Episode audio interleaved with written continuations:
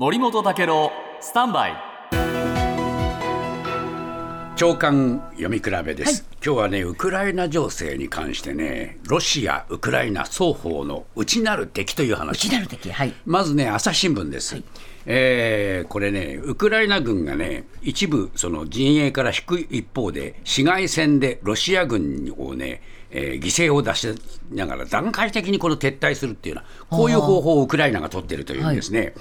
でそうした中で、えーこれ、えーロシアはですね、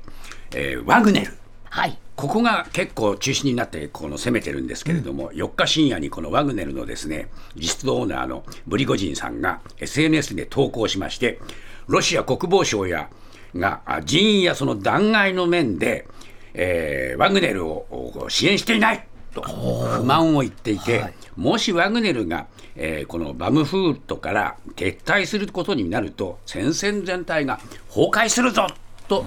ロシアに向けて不満を爆発させているというニュースなんですね。一方、産経新聞、えーウクライナ、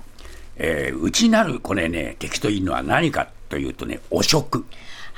腐敗です。でね、これね、ものすごい勢いでね、えー辞任してんですよね。えー国防次官、大統領府の副長官、検察ナンバー2、みんな解雇。えー南部ヘルソン州やあザボロニ州などの知事辞任、えーこれみんなね、えー汚職とかねこういう腐敗の問題なんです。